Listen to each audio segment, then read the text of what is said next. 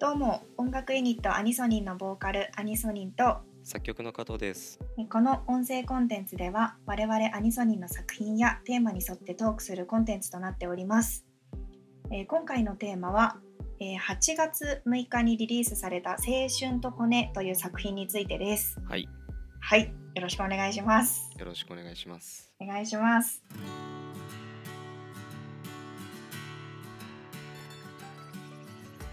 先日「青春と骨」という曲をサブスクリプションサービス各種リリースいたしました。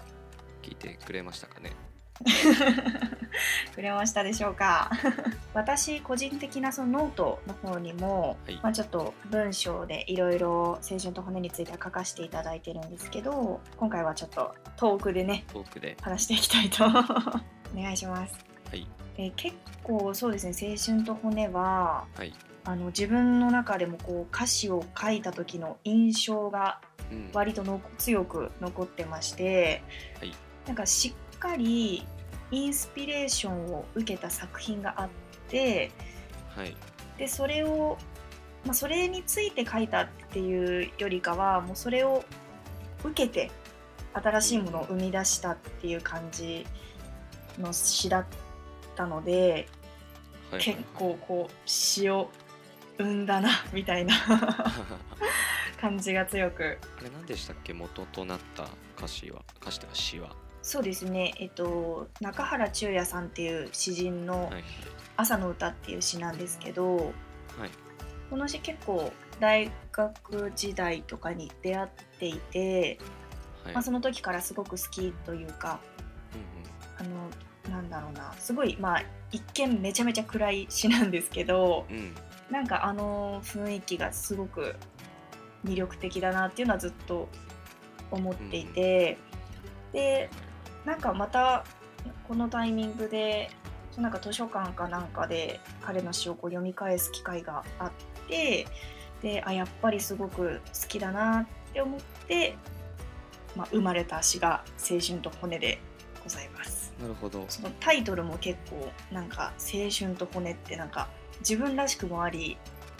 割と攻めたなっていう感じもありな感じなんですけど、歌詞で言えばうんうん、かなり暗い歌詞だなっ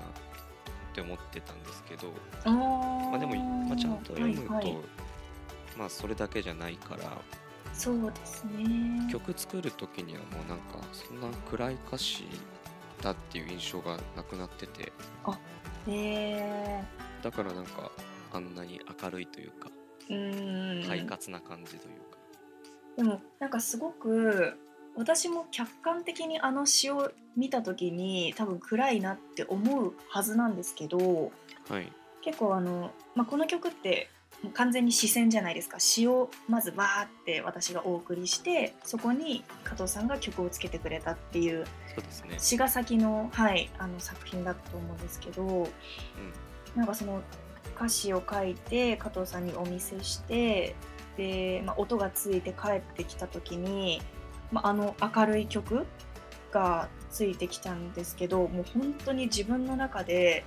なんかサウンド感とかコード感とかも全部しっくりきすぎた感じがめちゃめちゃありまして一番最初お送りいただいた時結構もうちょっと細いあの薄いというかアコースティック寄りの感じでしたもんね。そうですね、うん。一番最初に作ったデモから今の音源になるまでかなりちょっと時間はかかったかなとは。そうですよね。多分なん結構前ですよねできたの正直。いつだっけな。なんだかんだ。割と1年近く温めたんじゃないかなと、できてから、やっぱないなみたいな感じに一回自分の中でもなってる曲なんですよ、なんかそのあまりにもその一番最初のデモが広がる可能性が見えなかったんですよ一番最初は。でもそれはめちゃめちゃ加藤さんおっしゃってましたよね。そうですね。覚えてますすごい。ああれだ。曲ついたのは去年の2月2020年の2月とかですね。え？多分そんぐらい。じゃあもう1年以上経ってるってことか。そんぐらい前ですね。うわーすごい温め尽くしましたねそりゃマンドリンを入れてからこの曲が好きになってきて。そうですよね。マンドリンとピアノですよね。あの曲ができた時の印象と音源として完成した時の印象がもう逆で、うんうんうん、悩んで完成させたら大好きになったっていうなんか。そうですね。本当に私ももう一言で言っていいのであれば大好きっていう。あの時は忘れられないですね。ピアノ入れてなんかちょっとある程度アレンジ固めたらめちゃくちゃ良くなったっていうそのそのギャップがすごい印象的な曲ですね。しかもまたその今まで出してた曲とは違う方向性というかアプローチのサウンドだなっていう感じだったんでこういう方向もいけるんだみたいな。可能性も広がりで今の活動に結構「青春と骨が」なんていうんですかねキーキーワードキーキーみたいになってるとこありますもんね。今までのヒューマンバイオロジーはいかにそのマイナーコードっていうか暗めの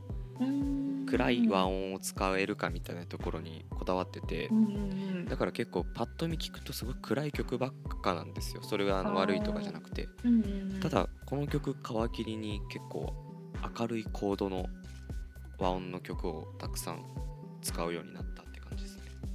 確かにこの曲は本当になんかサウンドだけで言ったらめちゃめちゃ爽やかですしね。結構この曲そあのそれこそ書いた時は割とそうインスピレーションを受けたあの詩があったりとかちゃんと詩が書けたなっていう感覚があったりとかっていうのがあったんですけど割とこうしっかりレコーディングをして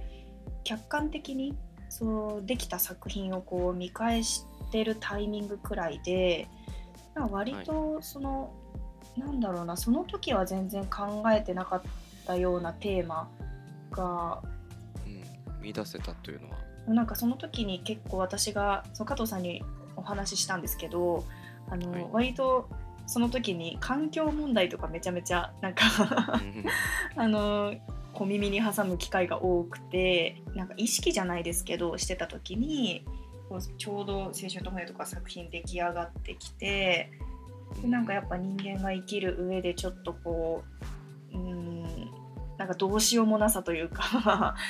なんか人間として生まれてきた、まあ、本当に簡単に言うと人間として生まれてきた答えの後悔みたいな部分が割とあってなんか今はそういう曲として捉えてますね。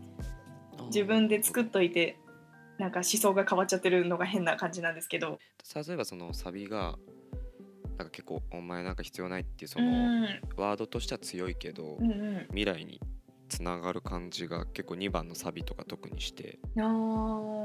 なんかこう風景が見えるようなのが2番にあったっていう感じなんですかね。そうですね。レコーディングの時もそんな苦労もしなかったような気がして。そうですね。結構、まあ、ボーカル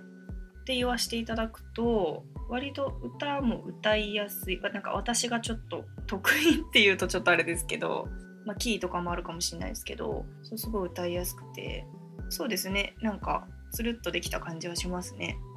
聞いてほしいですね。短いし曲も。そうですね。確かに。聞いていただきたい